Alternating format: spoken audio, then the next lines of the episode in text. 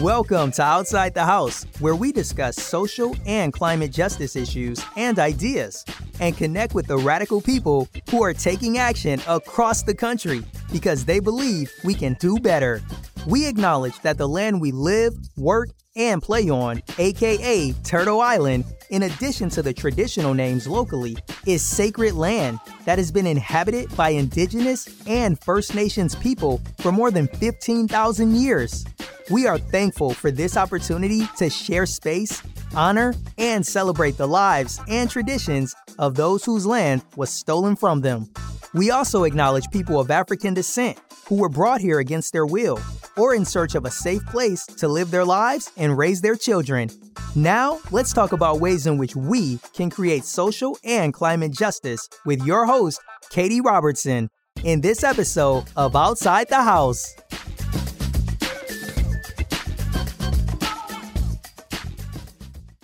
Hello, everyone. Welcome to another episode of Outside the House. Today, I am pleased to welcome Mark Cherington from the Coalition for Justice and Human Rights here in Edmonton, Alberta. Hi, Mark. Thanks for joining me. Oh, hi, Katie. Thanks for having me. How are things going these days? I see that you've been very busy.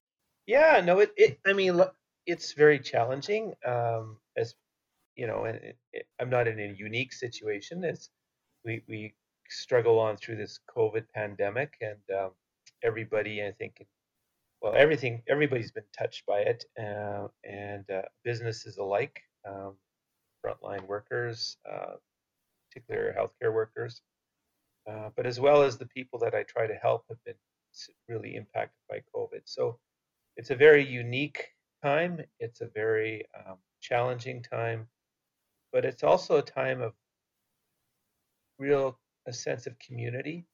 Um, I, I, kind of relate it to like the Bl- London Blitz almost. You know, when England was being bombed by by Germany and everybody had to pull together, even though times were really tough and their lives had changed dramatically. Uh, I almost now, you know, I almost think it's something like that. Talking to my grandparents that lived through the war, that we're in a time where people are suffering, um, but at the same time, uh, we're doing things to keep our community, uh, you know, solid and, and healthy, and vibrant. And uh, in that sense, it's uplifting. And I think in 10 years or 15 years, when we look back at this, we'll really remember that aspect as well.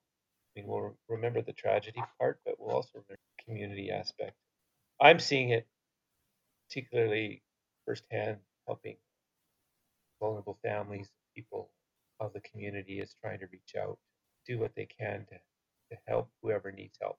It, to me, that's kind of the story of of humans is is the resiliency that we somehow manage to pull out of nowhere. It seems sometimes um, when we are faced with some of the biggest struggles, especially collectively, and that that community aspect. I, I appreciate the reminder of that because um, you know sometimes you get you get down in the weeds and and you sort of forget and you for me anyways I, I start to get angry like why aren't we doing more? But um but just being reminded of you know there are people and they're pulling together and it and it seems to be to me anyways um it's those who are affected the most that seem to be that pull their socks up the most and figure out how they can help each other, which is really inspiring.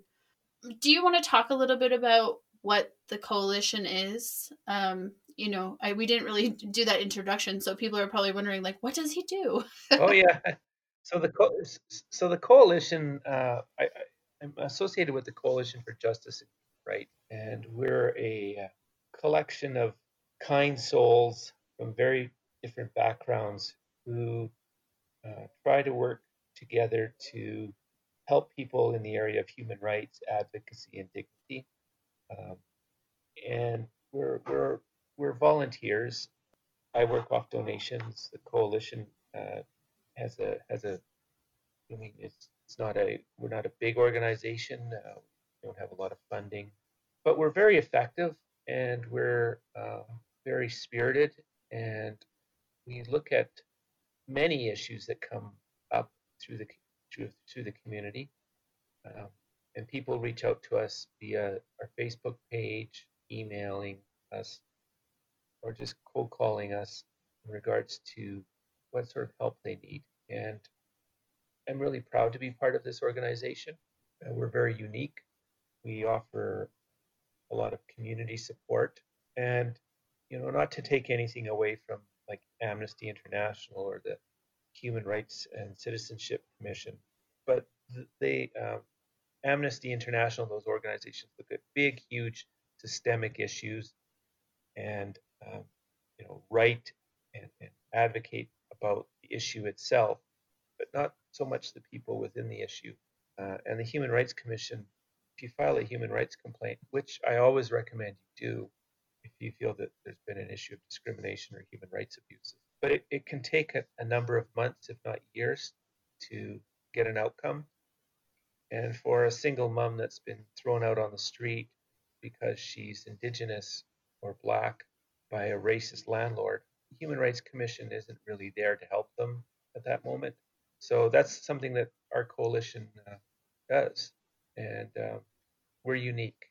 We're we get requests from all across Canada now, so it's it's it's really exciting to be part of. And I, I, I encourage people if they have an interest of being part of our organization to go to our webpage and reach out to us because we, we, we love the support. We'd love love to help your help.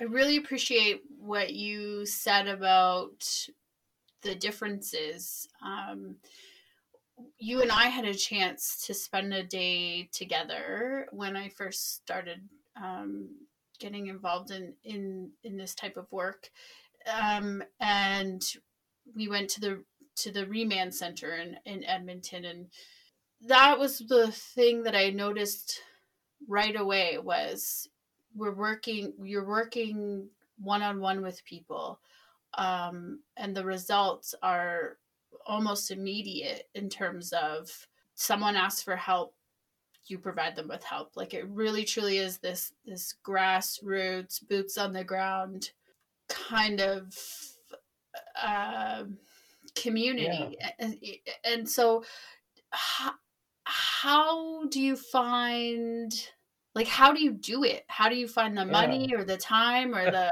the resources? Well the, the first thing you need is the will.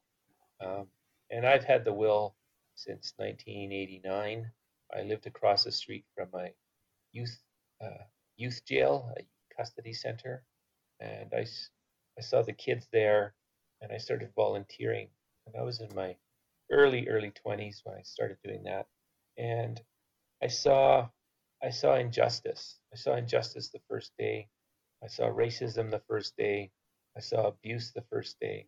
And I wanted to change that. Um, so that started me on my, my career, my path to where I am now. You know, I worked in the healthcare system. I used to work for AHS, um, well, it was AADAC in those days as an addictions counselor. I worked in child welfare, child welfare system, I worked in the justice system. I worked in a correctional facility for a short period of time, two correctional facilities for a short period of time. And um, I worked at the courthouse uh, with the Youth Criminal Defense Office for 25, 26 years. And through that whole path of my work, uh, I continued to volunteer as well. But through that whole path and create resources, I created justice uh, committees and things like that Through that whole path, I've always um, had the will. And if you have the will, the resources, the funding, the um, expertise, it all comes to you. Um, you know, you, you just have to understand within yourself of how far do you want to push. And it can be very difficult because in this line of work that I do, you fight government and you fight them. I mean, we're omnivores. Uh, human beings are omnivores. We have we have eye teeth for ripping and tearing, uh, and that's what I do. Is I rip and tear into government. I've seen uh, you do it firsthand. Yeah. yeah, yeah. I, um, I, and and when you do that, uh, you don't become that well liked with government, and so um, I don't think I've made any enemies, but I have a lot of people that don't like me. I have a lot of people that would wish I would just go away. I've had a lot of people that have tried to make me go away, including, uh, you know, Legal Aid Alberta, uh, which got rid of me after 25 years for what they quote restructuring, but which I feel, I think happened was was government interference. So because you were you were fighting government. Yeah, and, and your teeth and were out. now you know this is just my insight, and I don't I could be wrong. in just my opinion, but I feel that I was uh, let go from legal aid because I was I was too much a headache for them.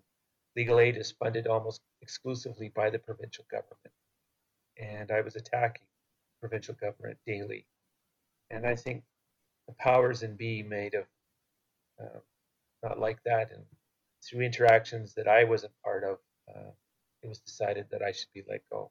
So, fighting and advocacy can mean can make can have an impact on your personal life, but when you see the eyes of a four-year-old that hasn't eaten in three days, or you're taking a mom to the emergency department because 10 of her fingers have been broken by a security officer you you you you start to appreciate that what you're doing is important and the outcomes that may the outcomes that may uh, affect you losing a job getting criticized being disliked people in authority are really insignificant and and and, uh, and inert compared to the tragedies of that person or people that you're trying to help so yeah, the, the will is the most important aspect of, of this job, of this work.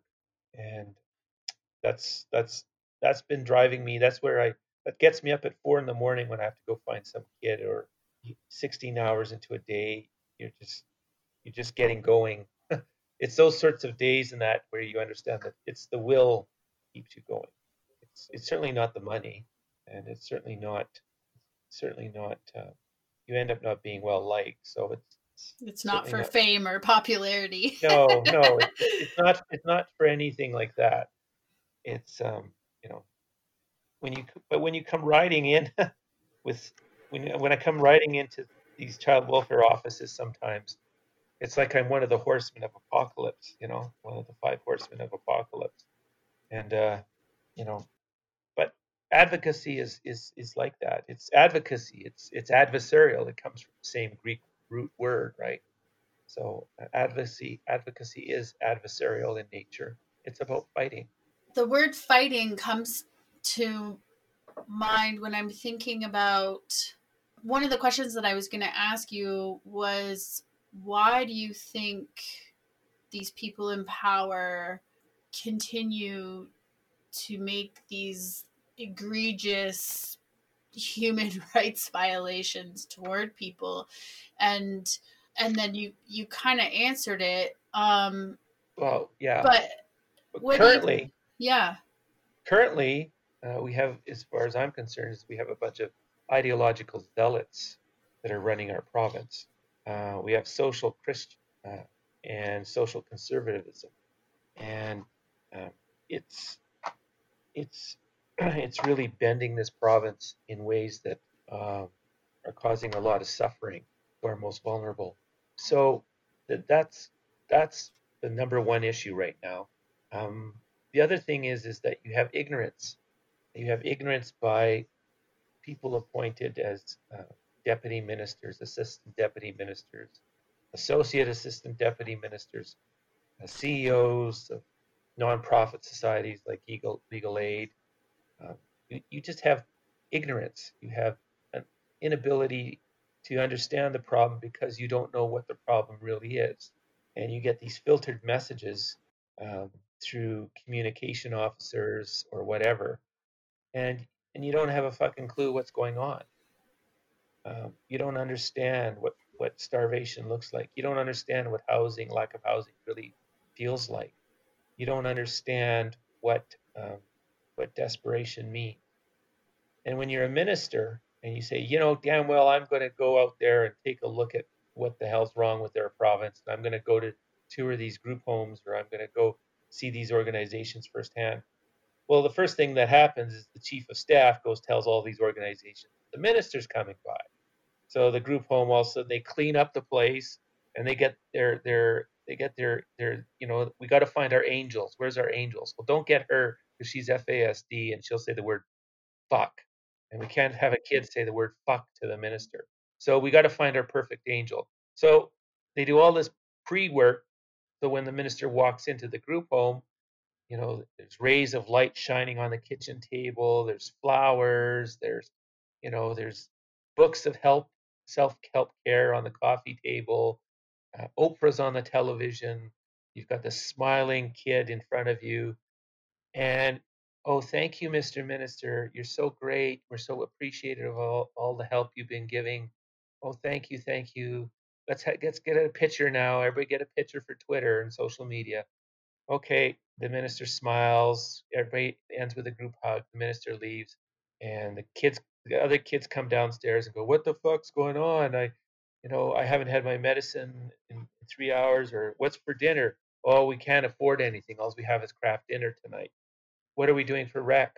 Oh, uh, we're going to read a book because we can't we have no we have no gas for our van to take you out or we have no bus tickets because you know so the real side what i'm saying is that the real side of the issue everything that's wrong with the systems is always kept away from from people in a position of power so they're ignorant and uh, the people that are appointed like ministers and, and, the deputy ministers have no concept of the um, portfolios they're they have no expertise uh, some most of the time they have no expertise in, in the field they're helping. You just have to look at our uh, health minister, like that Shandro guy.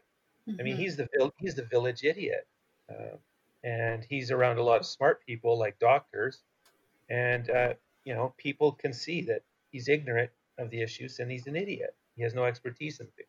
So that's the other, other problems. You have no people that are appointed in positions of power have no expertise uh, for the systems that they're trying to help. I feel that they lack a lot of empathy too. He he like he he has no expertise, but he also has no direct. And you had mentioned that no direct lived experience. Like he doesn't care. Yeah, and and and our uh, child welfare minister, again, she's somebody that has no concept and no clue about the ministry she was appointed to, and her focus is cutting, is is is is cutting budgets, and we're already in a chronically underfunded system. Uh, and you know, what's the first thing that this this shithead government does? It does a four percent tax decrease on our corporations, and then everybody, then our vulnerable end up biting off this debt, and and we we cut down AISH claims, we we cut down uh, WCB claims, we don't give out as many certificates at legal aid. We uh, we we underfund group homes, and you know we get all this underfunded, underwhelmed services, and people end up dying and suffering immensely because of this. So this is this is something that's really disturbing to me, um, and I'd really wish that uh, the NDP had a second mandate because I think they were really changing the trajectory and really looking at big, big systemic issues and, and working towards positive change. But all of that came crumbling down uh, when Mr. Kenney showed up. So, but we live in we live in this province and we do what we can do with what we've got, and you know um, that doesn't change the the fact of what advocacy is about. What ad yeah, and I think regardless of who is, whether it's NDP or UCP or whatever, there will always be space for advocacy. Like that's that's not we can't get rid of that because nothing will ever be perfect. But when you talk a little, when you talk about the ignorance piece, myself, I've been challenged. Even, you know, we as a society are conditioned. Uh, there's this, you know, that idea of meritocracy and individualism like if you just pulled up your bootstraps a little bit higher or worked yeah. harder or did whatever right then you could yeah. you could be me too um and and i think you know the most vulnerable people become the scapegoats of of everything that's kind of wrong or broken or whatever with with our systems um and one of the things that i found about your work and especially some of the stories that you share it's really challenges me to rehumanize people because it is so easy you know we're conditioned to demonize to demonize that's that's really the easiest way to put Yeah. that Yeah. um you know talking about a mom who is an addict and um family services is coming in and wants to take the kids away. Well as a society we're conditioned like yeah that woman shouldn't have her children you know instead of Yeah. really looking at the the the deeper issues here in terms of she needs help. How do we help her and, and keep that family together? Or um you know the person who is in jail and was abused their whole life and then you know just went down that that road of was criminalized um for being mentally having you know suffering from mental illness based on trauma or whatever it is and but we we blame that person instead of like hey how can we do better systematically for everybody? And i really i think that the work that you've done and the stories that you share really have helped challenge me personally and i hope other people to challenge to see like no these are human beings and they deserve love and Yeah. respect and support and safety as much as anybody else does Yeah, and I remember I, I it goes back to um, from about 1998 to about 2012. I had a radio show called Youth Menace. It was a young offender child welfare radio show. It was live, and um, you know, throughout the years, I had about thousand kids on the show, and by the end of the uh, 16 years that I had done the show, uh, out of those thousand kids, 65 of them had died by the time the show ended um, that I knew of. Um, and it was all homicide, suicide, drug overdose. Um, you know, it, every death is a tragic, but none of the deaths were from cancer or drowning. quote Some of the- unquote natural causes Yeah, they were all sort of based on um, tragic violence uh, of some sort.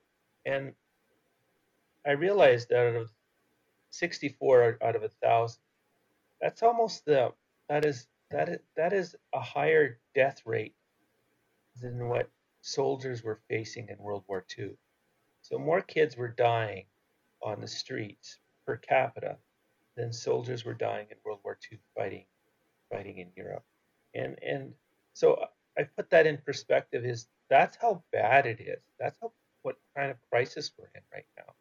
And we just don't talk about it. And there's lots of reasons why we don't talk about it. The first reason is that we cover this whole aspect of confidentiality has been used as a weapon.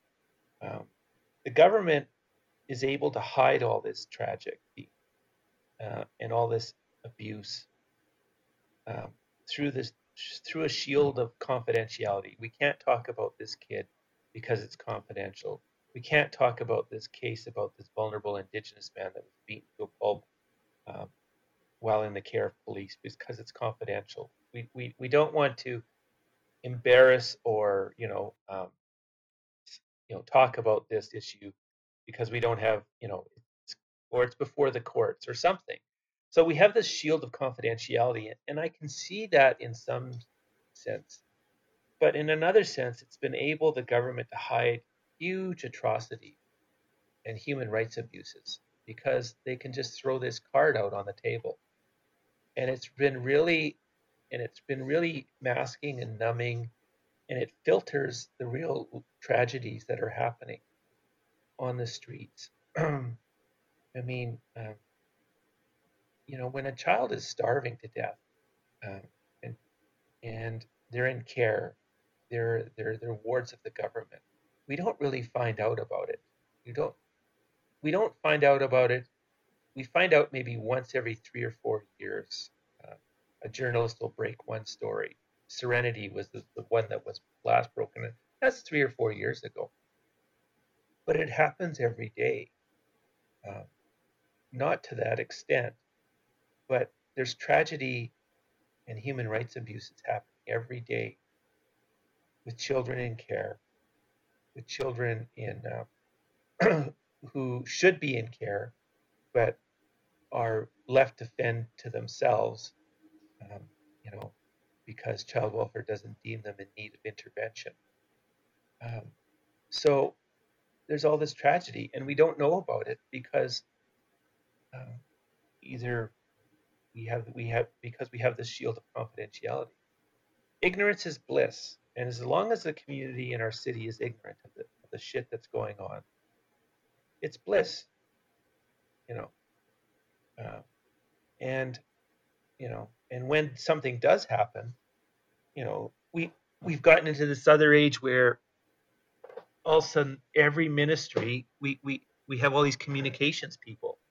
Every every industry every government ministry every government department they all have communications peoples. And they filter truth. And they weed out anything that puts uh, you know puts puts uh, the government in in a dim light. And so with communicate with this rapid increase of communications people's officers or whatever they want to call themselves and issue managers we, we're not able to really understand what's going on. The truth is being held back and i think something like the coalition is out to change that.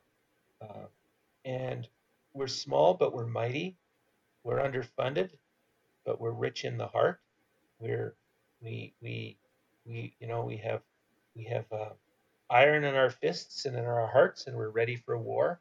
So we're, we're out to change that. We're out to bring up, we're out to show the truth.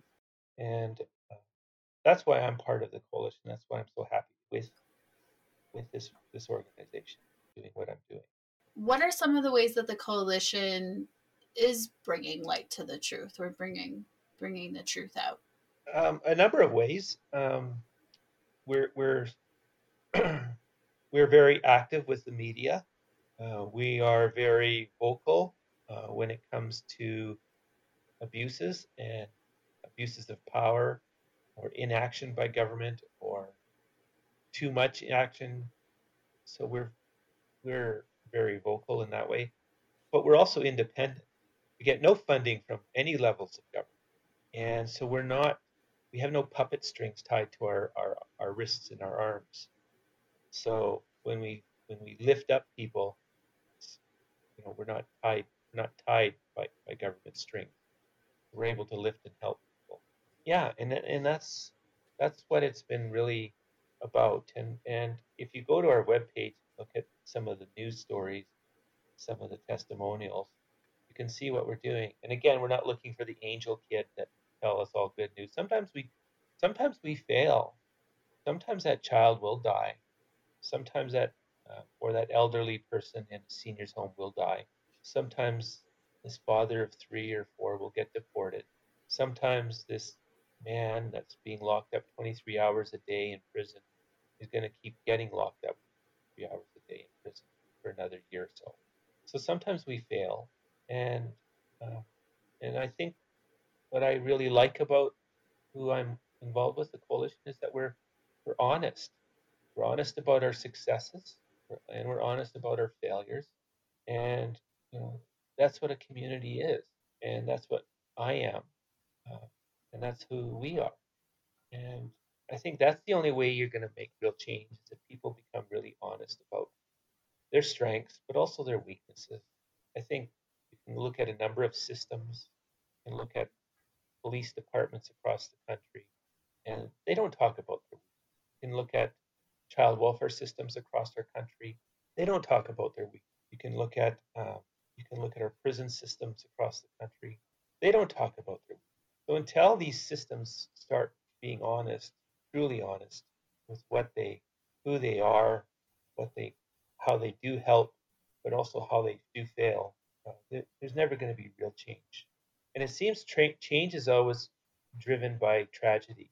Somebody has to die. Someone has to take the bullet metaphoric bullet before there's change. Serenity was that person within the Alberta Child Welfare. She had to die to move to make change, and uh, that's that's so sad. It's the human condition too, though, is that we turn a blind eye, or or don't really care unless it affects us directly, or there's an imminent threat or danger. Yeah, yeah. And the other thing is that we become we're all it's cold outside, so we like to run inside and warm up. So we all run into our bubbles and feel safe and warm. So we've got the right wing bubbles, we've got the left wing bubbles, and um, you've got you know the pragmatic bubbles. Everybody stays in their bubbles. uh, no one wants an asshole on their Twitter feed.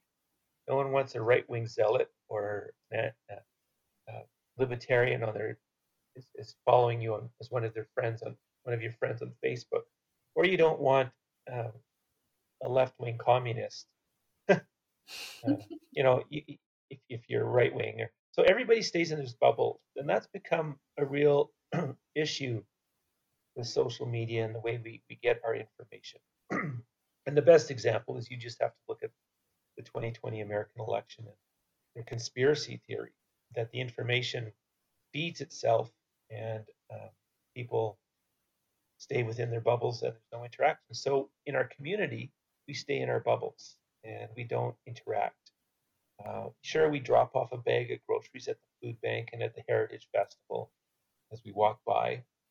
Yes, we, you know, we we we roll down our car window and we give somebody a cigarette or a loonie that's standing in the middle of the street and you know on a, on a meridian on a street when it's minus 20 and, but then we're quick to roll up our window again, or we're quick to walk away after we've dropped off our bag of groceries at the food bank. And we run back inside into our bubble where we feel safe and comfortable. And I'm not saying to people that you immerse yourself in twine, but you know what? There's a low housing project across the street. Embrace it, celebrate it. There's, um, you strike up a conversation with somebody waiting for the bus, befriend that person they may have no home and no hope, but other than that, other than that, I say, but um, you know, they have they they're human beings, and and they they can provide you with insight and friendship and uh, companionship, just like anybody else. And, and that's why I'm such a big supporter of our public system. Our healthcare system is being public I don't. I've I've had I've had the opportunity to take many women, uh, many many women, to the Women's Health Center uh, for termination of a pregnancy, and it's the only place. It's the only place in northern Alberta where uh, a woman can get an abortion, unless it's a medical emergency. so when you walk into the waiting room, you see rich and poor, you see old and young. You see people from all different faiths and all different cultures, um, but they're all there for one reason. So when we have strong public systems, is what I'm saying, is we are able to interact with everybody within our. we have a strong public education, uh, and as long as we're able to continue that, you know, my son will interact with children from all different spectrums and backgrounds, and that'll make him a better now, Jason Kenney, I think, wants to change that and just love a, a private education system, charter schools, left, right, center. So, you know, stay in our bubbles, our social conservative bubbles or, or Antifa bubbles or whatever, um, and not interact with. So we must protect our public system. We must protect our, our, our public broadcaster well, because again, as we're seeing in the States, we're getting a polarization of news and information based on networks. Uh, so in Canada, we have a strong public broadcaster. We need that. I think that's the key to uh, understanding who are. But uh, it's just very. Uh, we're in a very difficult time with a pandemic, with the uh, ideological zealots that we've elected, and the pragmatics of our of our country and of our province, and those people that are uh, defenders of science, compassion and humanity need to step up because there's that four year old that this Christmas season there's that four year old that's just not going to be bad have a Christmas. It's going to be very hard for that child because there's no hope. We don't have enough people fighting for that child. Mark, how can people get involved and support the work that you're doing? Um, well, there's two ways. So there's three ways. The first way is you can vote. I wish people would vote. Um, the second way is become more engaged in your community, whatever way you can, informally or for, formally. And if you want to help the coalition, or me personally, you can go to our website and uh, leave a kind thought or a message or a donation. That would be that would be appreciated. I I truly appreciate everything that you do, and I think the world is uh, a much better place with you in it. And like you said, we need more. we need more people to do the some of the work that you're that you're doing. I, I admire everything that you do, and you you continue to inspire me to find ways that I can do more. So I really I do appreciate that, and I appreciate the time and the energy and everything that you put in into this and into your life and other people's lives. Well, thanks, Katie. But I mean, it's the people that do the heavy lifting. I just try to, I just show up with a moving truck. That's fine. Someone, yeah. everyone has yeah. a job. yeah, yeah, yeah. No, it's it's it's it's um, yeah, it's rewarding.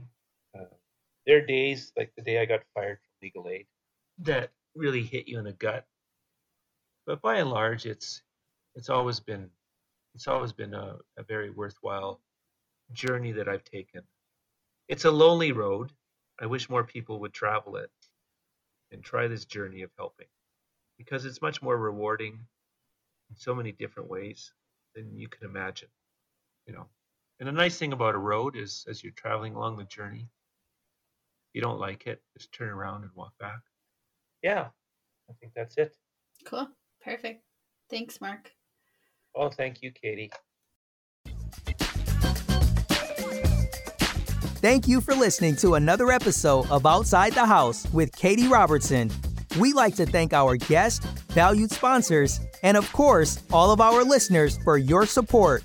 Don't miss any of our weekly episodes. Follow us on social media and subscribe at patreon.com slash outside the house for ad-free, uncut, extra content and episodes, giveaways, swag, and more.